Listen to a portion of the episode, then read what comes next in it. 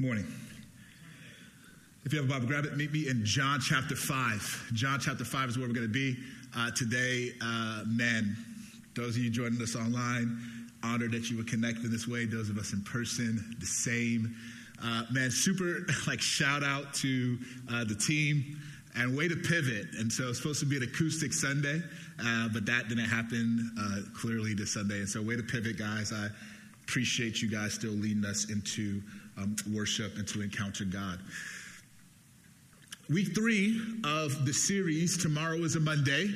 Uh, tomorrow's a Monday where we are seeking to, through like our habits, through our hearts, to connect the dots between Christian faith and everyday life. Tomorrow's a Monday, so that we would walk more faithfully, more fruitfully, and experience the love of God in more deep ways. And so, what we said from week one is that the soil for every sermon um, to grow out of, every call to action to grow out of, the soil for that is that you and I are loved by God in Christ. All right, that we would just continue to just beat that drum and just like drive that truth into the depths of our hearts. You and I are loved by God in Christ, and that would be the soil for all the habits, all of the heart work. Various themes throughout the course of this series, and the theme that we've been looking at is the theme of community, specifically finding, experiencing meaningful community as a whole adult human. All right, we know there's unique challenges of community and adulthood. And, and last week we painted a picture of what is it, what, what is the type of community we're even after? Like to experience a welcoming community. And we, we closed that time with, with some things that we need to be friend. Like some of us need to be friend being okay with being misunderstood if we're going to actually experience meaningful uh, community. And so we looked at the community as a whole, but this week we're really going to dive into the individual dynamics of community, specifically understanding that we actually bring our whole selves to community, whether we want to or not. And within our whole selves, all of us, all of us, every single one of us has within our stories traces of pain and experiences of brokenness, which then in turn create this sustained broken dynamic of our lives. And we bring that into community. And it affects the way that we experience community, and it affects the way that the community grows.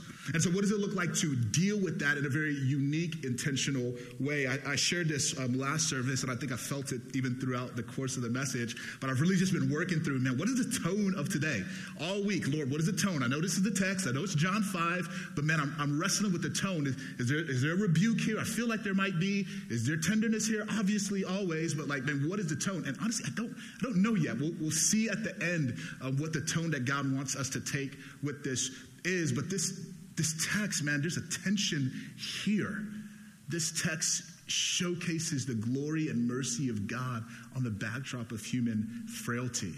Um, Deepak um, Reju, who pastor uh, therapist, he says this. I think it's helpful to start here. He says, "Life in a fallen world is touched by misery." For some, it's submerged in it. Everybody, everywhere, as we live, we experience life touched by misery. And for some of us, that experience is so thick, so engulfing, that it's not merely a touch of misery. It feels like we're drowning in it. Whether it's personal brokenness, personal sin, there's a difference, there's a distinction, or the brokenness and sin of other people. What else needs to be said is pain and brokenness are not created equal or experienced equally. That there's a variety of experiences that fill this room, which is part of the reason of the tension with the tone, because within a variety of experiences, God wants to meet with each and every one of us uniquely to produce specific healing and wholeness and transformation, not general, specific to you and where you are. And the end game is that by the end of our time together, that there would be, um, Will, Will, me and Will were talking earlier, uh, and he just gave me the words as he was shepherding me, he, that there would be the gift of perspective, that we would see things differently through the eyes of the Lord. And not just a gift of perspective, but a heart of great humility and courageous expectancy that God can. And we would seek him in light of that. God can, that God would step in to our lives and our situations, wherever they may be, particularly as it relates to us living in community well. John 5 is where we turn for that. Uh, the flow of our time through John 5 is really because of the nature of the passage, we are going to have a synopsis on the supernatural. Um, from a synopsis on the supernatural, we're going to move to Jesus' response or Jesus' questions to this man. And then we're going to look at this man's response to Jesus before closing with some application and consideration for community. So that'll be the flow of our time. A synopsis on the supernatural, Jesus' words to this man, this man's response to Jesus, and then closing with some application or consideration for life and community. Read with me, and then we'll take it uh, bit by bit. Verse 1, chapter 5, reads like this After this, a Jewish festival took place, and Jesus went up to Jerusalem by the sheep gate. In Jerusalem, there's a pool called Bethesda in Aramaic, which has five colonnades. Within these lay a large number of the disabled, blind, lame, and paralyzed. Uh, one man was there who has been disabled for 38 years. 38 years. That is older than some of you guys in this room, a vast majority of you, actually. A vast majority of the people tuning in online. I think the average age of our church is like 26. 38 years. When Jesus saw him lying there and realized, that scared someone. 26? Man, why am I still here? Please don't go if you're older than that, please, in Jesus' name. Um, when Jesus saw him lying there and realized he had already been there a long time, he said to him, Do you want to get well? Some translations, Do you want to get healed? Other translations, Do you want to be made whole? Verse 7 Sir, the disabled man answered, I have no one to put me into the pool when the water is stirred up, but while I'm coming, someone goes down ahead of me. Get up, Jesus told him. Pick up your mat and walk. And instantly the man got well, picked up his mat, and started to walk. Now, that day was the Sabbath. It's emphatic in the Greek. It was Sabbath. Drawing our attention there. It was Sabbath. And, and so the Jews said to the man who had been healed, This is the Sabbath. The law prohibits you from picking up your mat. He, he, replied, The man who made me well told me, Pick up your mat and walk. Who is this man who told you, Pick up your mat and walk? They asked. But the man who was healed did not know who it was because Jesus had slipped away into the crowd that was there. After this, Jesus found him in the temple and said to him, See, you are well. Do not sin anymore so that something worse doesn't happen to you. The man went and reported to the Jews that it was Jesus who made him well. Dry snitching, all right? Therefore, the Jews began persecuting Jesus because he was doing these things on the Sabbath. Let's get to work. I, I, I love the, the, details here. They do it for me, and I, I pray I don't get lost in all of them. But there's there's significant.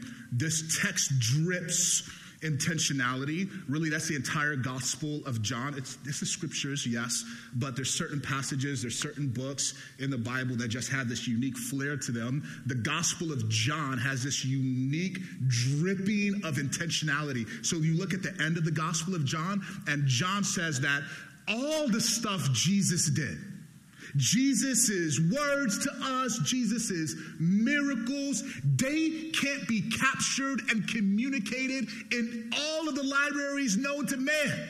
He's done so much, he said so much that it would take eons and libraries upon libraries to document all of it and all of its implications. How However, these things were written, they were captured and communicated for you, that you may believe that Jesus is the Son of God, and by believing, have life in his name. There is an intentionality that just drips all throughout the Gospel of John and just shows up in this passage as well. The intentionality to tense, the intentionality to the details of time 38 years. This book is rich. Now, often this story, because of the weight of it and some of the, the details here, I feel like, man, its humanity gets lost. And so the emphatic, this was the Sabbath. And, and, and John's intentional way of writing includes this to let us know that the inciting incident for the persecution and then the subsequent crucifixion of Jesus was his Sabbath keeping, which didn't take place, and his claims of deity. He claimed to be the Father. So John included in this. And, and, and so we have a way of anytime the Pharisees are involved to direct our attention towards them, and I get it. We should indict them.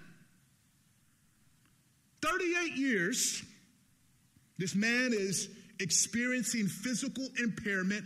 God changes that in an instant. And they're not celebrating. They're able to understand that he was healed. They're not celebrating. Rather, there's no wonder, there's no awe, there's only accusation. That's an indicting thing. We should indict that.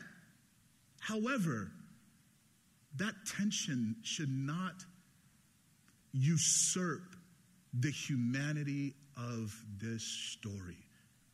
Guys, and just in general, I am so tired of the way that we usurp the humanity of the Bible. Step into the shoes of this man. 38 years of pain, 38 years of having to fix your lips to ask for help with quote unquote what is the simple things of life, like getting up and walking.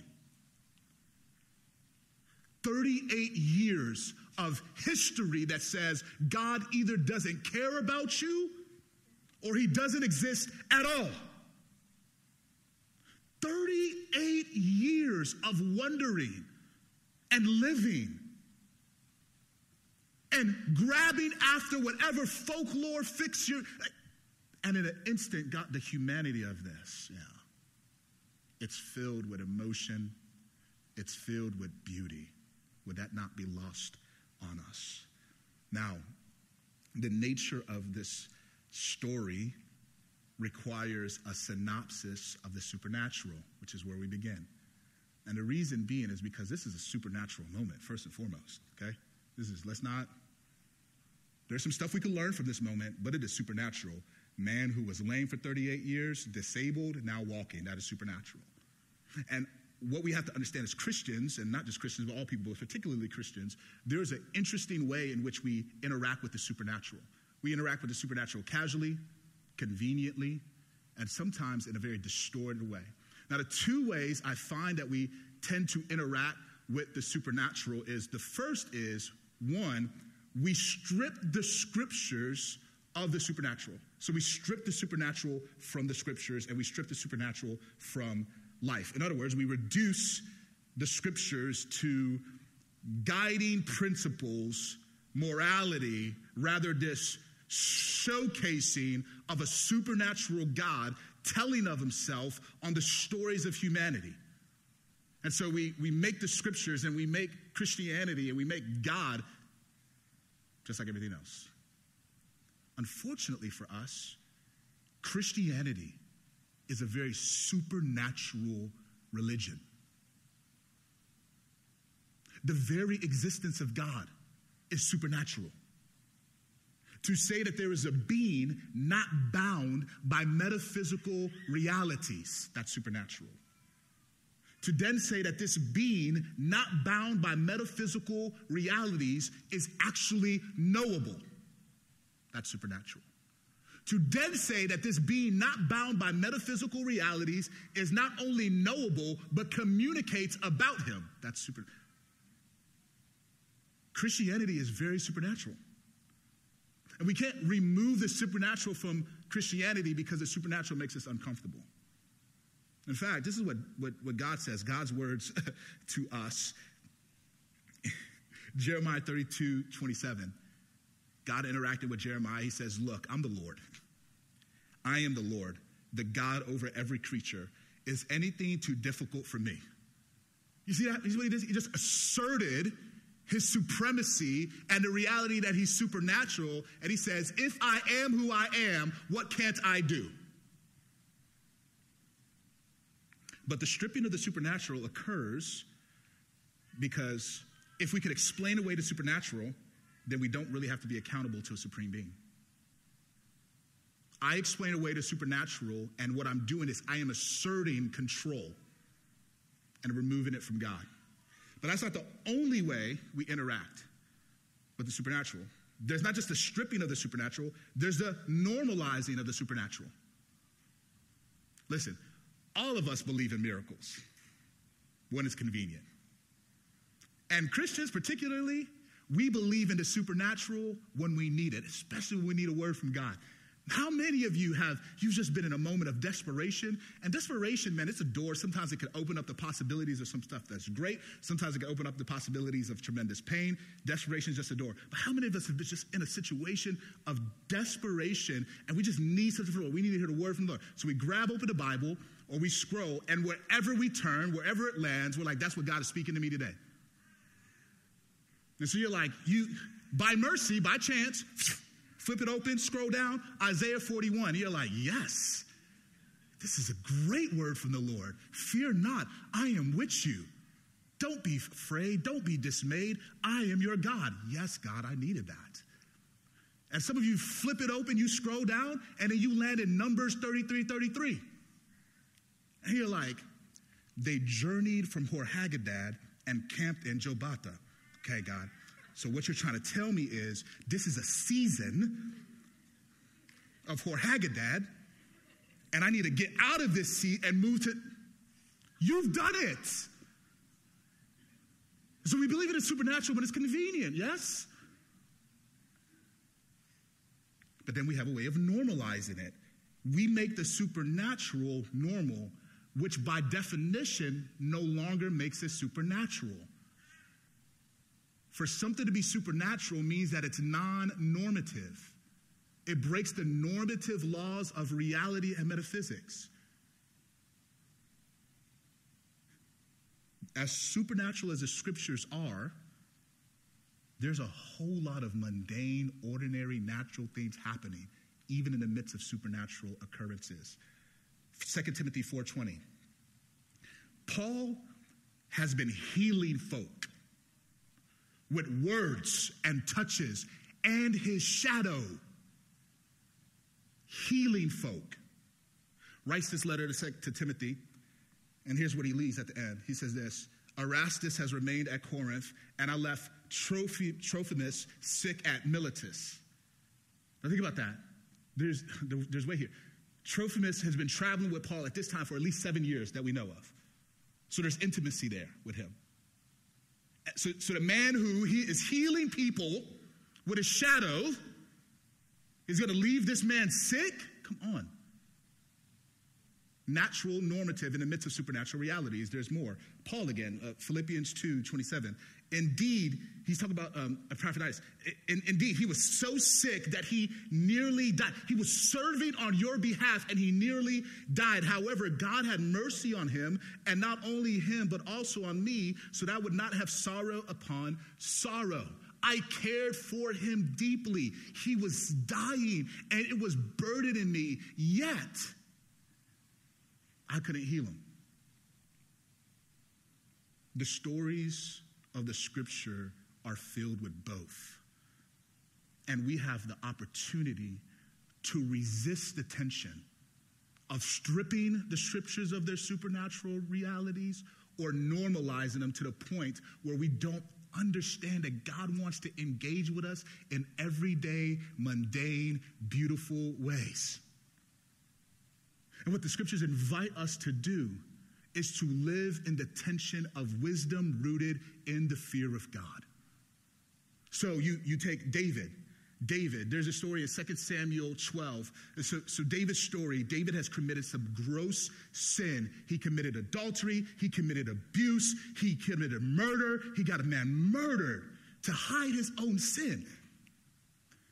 So he takes Bathsheba as his wife, they have a child, Child is born. Nathan, prophet from the Lord, comes in, speaks to David, tells him this parable. David's emotions are starting to be gripped from the inside. Yo, that's wicked. Whoever did that needs to pay. Who is that man? Nathan is like, that's you. Because that's what grace does. Grace doesn't lie. All right? That's not, that's not grace. Grace looks at pain and brokenness and difficulty at sin and tells the truth. Okay? David, that's you. And then he starts to talk about the consequences of David's sin. And one of those consequences, unfortunately, is that this son that was born was going to die. And so for seven days, there's some stories in the Bible that just kind of just break my heart. They make me very uncomfortable. This is one of them. And so for seven days, David is fasting and praying. He is not eating a thing. He is on the floor. He is seeking God. He is like, God, step in and do a work for my son. Please forgive me. Would you heal him? And after seven days, his son dies. And so the people, his servants, his attendants, they're like, yo, man, he, he didn't eat. He was crying. Man, if we tell him what happened, who knows what'll happen?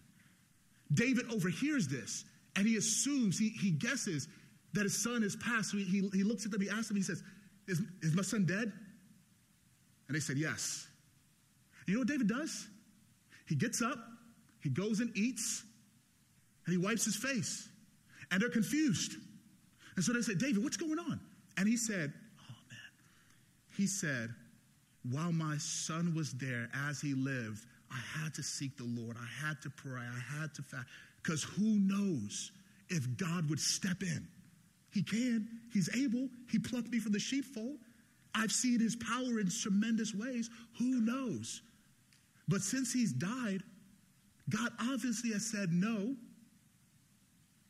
And so I can't bring him back. All I'm going to do is go be with him one day. But that's the tension. You see that? It's wisdom rooted in the fear of the Lord. God, you can and I'm going to seek you as such. But when it becomes clear that you won't, I'm still going to live in light of who you are. I'm not going to disregard the relationship. I'm going to walk with you. That's the tension of the supernatural and the natural, which means that we don't put God in a box or take him out of the boxes that he puts himself in. And God has chosen to operate in particular ways as He pleases. He's free. The supernatural just drips all over this text. The reason we start there is because, again, obvious man, lame, now healed, made whole. But while there's a clear physical impairment happening, there's other things at work because Jesus' healing of people was not just for the physical stuff, although it was. Amen. And we celebrate that. But as Matthew 8 communicates, which is a callback to Isaiah 53, it says this He drove out the spirits with a word and healed all who were sick, so that what was spoken through the prophet Isaiah might be fulfilled. He himself took our weaknesses and carried our diseases that these physical demonstrations of power always pointed to a spiritual reality that God was inviting people into. We know this to be true as well because at the end of this story, after this man is dry snitching on Jesus, like Jesus says, hey, by the way, don't sin lest something else befall you. Now, what Jesus is not doing is attaching his current circumstance to present sin. That's not what he's doing. We see that in John 9 as well. Sometimes stuff just happens because we live in a world tainted and touched by misery. But what he is doing is he's elevating something far greater than physical brokenness, spiritual lostness. And he says that should concern you more than what impaired you physically. And so there's, there's a lot here that we can learn. Let's dive into Jesus' words to this man, when Jesus saw him lying there and realized he'd already been there a long time, he said to him, Do you want to get well? Do you want to be healed? Do you want to be made whole? It's a very straightforward question that is just filled with tenderness, with mercy, with power, with truth. Do you want to be made well? Now, when God asks us questions, it's not to get information, it's to give information. When God asks us questions, it's not to find out what's going on, it's to expose what's going on. And so, anytime we see God's words to us, whether it's audible or through the word, what we know is that He is literally putting a window in front of us and a mirror in front of us. A friend of mine, a guy by the name of John Onwuchekwa, has a, a podcast right now with Keith called Windows and Mirrors. It's a dope podcast, and it's just understanding the Word of God. God's words are windows and mirrors where He is giving information and exposing. And so, in this situation, what God, the information that He is trying to give is a more excellent, accurate picture of who He is. And what He is trying to expose is the, the, the distortions that this man has in relation to who God is, and some other stuff that's happening in his heart that's going to come with this man's response. But look at the window. Eh, think about the story. Think about, think about what's happening here. There is a folklore that exists that says, once, once, once, you don't know when it happens, but an angel of the Lord would come and stir the waters, and whoever got in the water first was healed of whatever. Guys, I see that, and I see Haitian tea. I see ginger ale and Vicks VapoRub. I see those magnetic bracelets that people wear to just kind of fix their body. I see crystals. I see all the stuff that we just kind of put, Haitian tea, no shot. I see all the stuff that we put together which is functional folklore. Now, some of it is dipped in truth, but it's truth out of balance, and it becomes this folklore that entraps people. Think about the picture of God you have to have regarding this. That essentially, you have all of these people who are hurting and wounded and tired and frustrated, there from short amount of times, there for long amount of times, 38 years in need of mercy. And the only way that they're going to receive mercy from God is if they are strong enough, quick enough, or they have the resources to get to the water first. Think about that. In other words, mercy isn't a gift, mercy is something that you earn. Mercy is the byproduct of your sincerity or your effort. Mercy that is earned is not mercy at all. And so, what, what, what Jesus does by putting this window in front of them is he is inviting this man to remember Exodus 33. Exodus 33, God has a name. Uh, he says this I will cause all my goodness to pass in front of you, and I will proclaim the name, the Lord, Yahweh, before you. I will be gracious to whom I will be gracious, and I will have compassion on whom I have compassion. I am full of mercy, and I give it as I please. I will not be bartered into it. I will not be bullied into it. I will not be manipulated into it. You will not work for it. You will not earn it. I will give mercy freely because I'm a God full of it. And it's for you. It's for you. That's powerful, guys. Mercy that's not earned, mercy that's given freely. Now, obviously, that causes some pain because we're like, well, where's my mercy? Where's my mercy?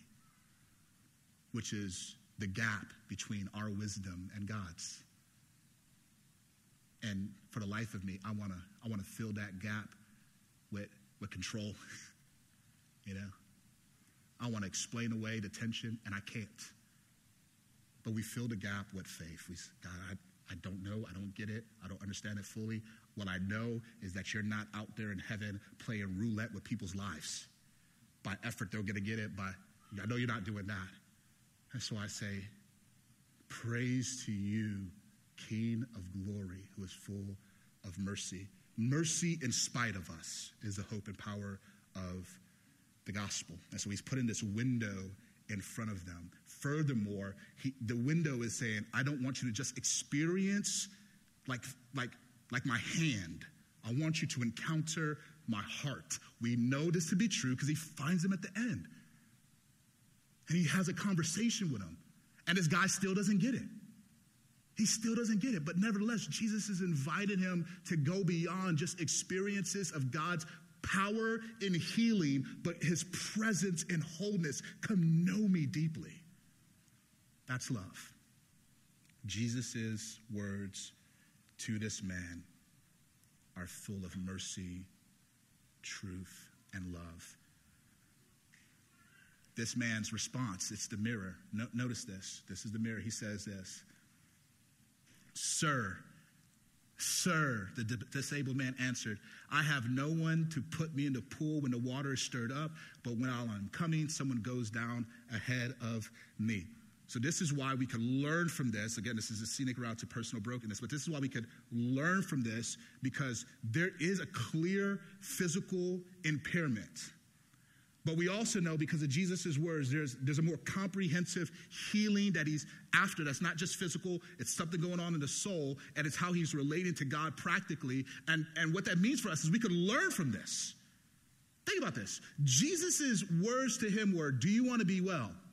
And what is what is what is what is jumping out is not this eagerness.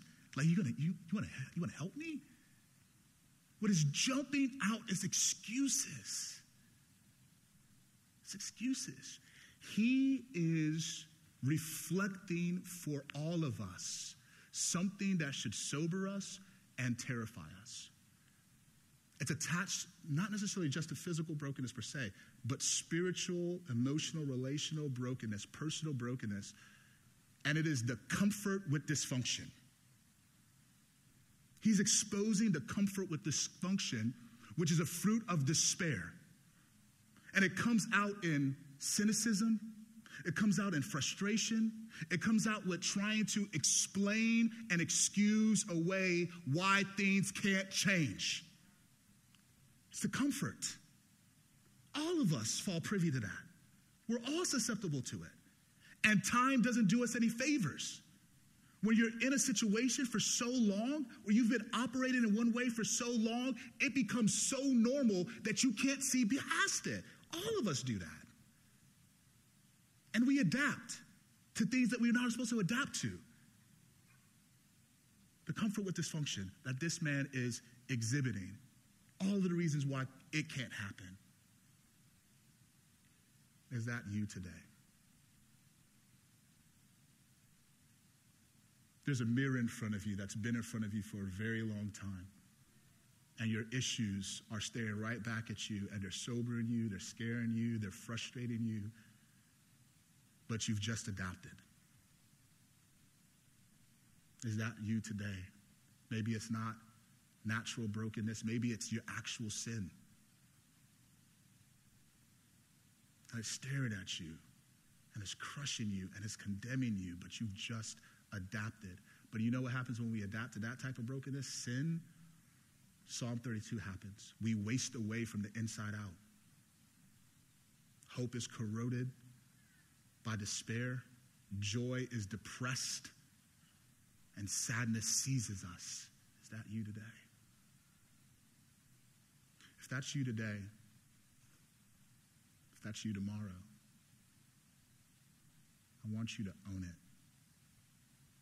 Don't merely acknowledge it, own it because it is in the ownership of brokenness that we really are able to experience the fruit of God's words to us well. I've been meditating on this, and the thing that just keeps dropping into me, right, is like no person or situation is beyond a word or a touch from Jesus. Whether it's physical or spiritual in nature. Psalm 147 3 shows us he heals the broken-hearted and bandages their wounds.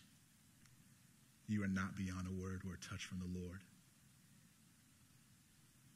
And you don't have to flip open your Bible to find it. The way we understand this text is that God found this man. And if you're here right now, God has found you. And he wants to heal you in a powerful, unique, and personal way. All of us here's the pivot to community. It, I mean, it freaks me out. it freaks me out. The way God often binds personal wholeness and healing to community involvement. This is why the value that we say is we become more whole as we experience the benefits of being known. It's, it's, it's both a claim and a value. It's a faith claim. God binds, he, binds certain experiences of healing and personal wholeness to community involvement which means that this word or the touch that you're looking for, maybe it's going to come through the community that you're involved in. Let me make that plain. This is James 5:16. Therefore confess your sins to one another and pray for one another so that you may be healed. You see that? He's saying, hey, there's, there's something happening in you that's showing up in your life, and I want you to be free from it. But the way you're going to find freedom and flourishing and wholeness is not by hiding it. It's not by pretending it's not there. It's not by not taking it into account. You want to find freedom and wholeness from it? You go share it with somebody else. And you pray. And then you will be healed. Sequence actually matters in that case. Furthermore, this is Galatians chapter 6. Carry one another's burdens. In this way, you will fulfill the law of Christ. The law of Christ is love. It's love rooted in the truth of who God is. The truth where we can experience profound mercy and healing and shalom and life and all of the rich blessings attached to knowing God. And you want to fulfill it, you carry one another's burdens implication is I'm actually bringing my burdens to the table. That I'm not pretending like it's not weighing me down. Implication is that I'm so involved in the lives of other people, I can actually see it's a burden. Oftentimes, especially as adults, we feel like there's no second chances for first impressions. And I get it. And there's some truth there. So we walk on our tiptoes and we don't want to make mistakes and we want to hide what makes us broken. You know, and, and it's like, because if we don't, you won't really accept me. And it's and, and doing that, it's like, man, it just actually keeps us from what God would have for us, yo. No, take into account how your brokenness and your sin may be shaping your experience of community where you are more suspicious, where they just forgot to call you edit, or they meant they didn't mean to bump into your shoulder. And it's all of this stuff. You take into account, yes. But also bring your full self, man. We need you, all of us. This leads to the application that's just been for me. Um, in our ecosystem of care, I feel like there's a component that is missing. Personally. Right now, understandably so, there's various components in the ecosystem of care to produce wholeness in an individual. And, and one of the components that I'm glad is finally here is therapy. Praise God for that. In Jesus' name.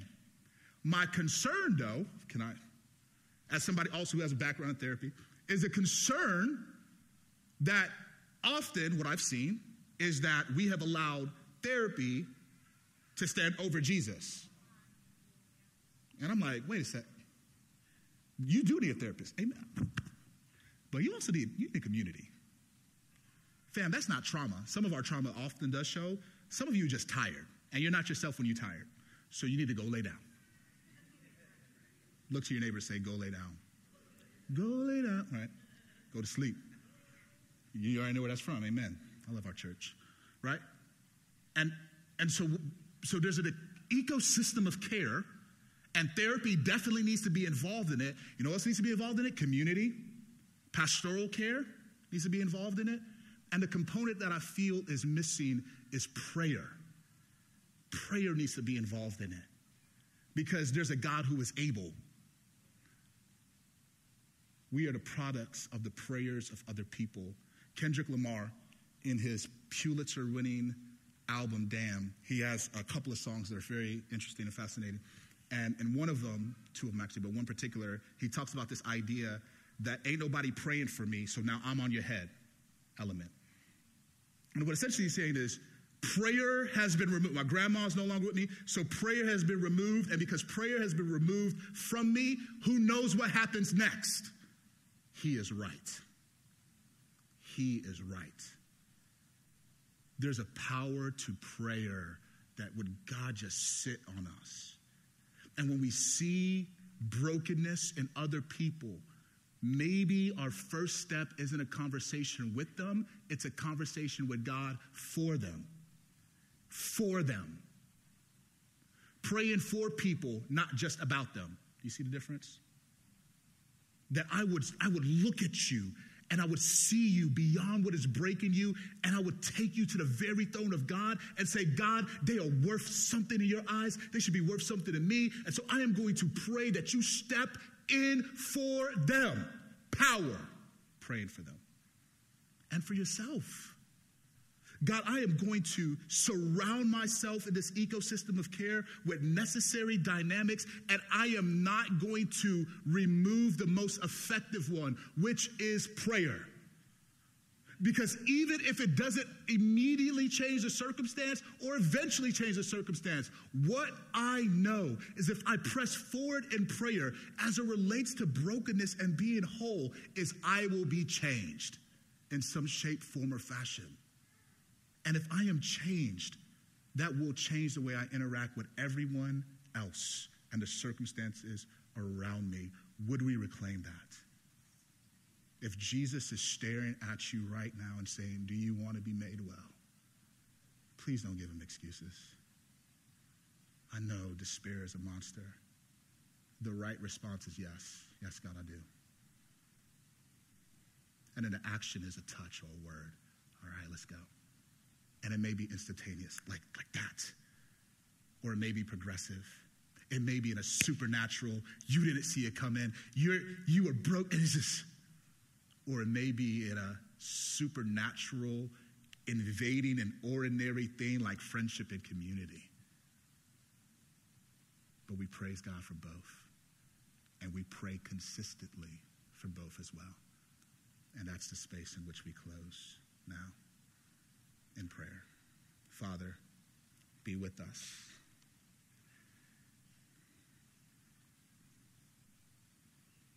For those who are physically impaired and they feel like they're a burden, just grab them with, with compassion and love. Above all else, grab them with compassion and love.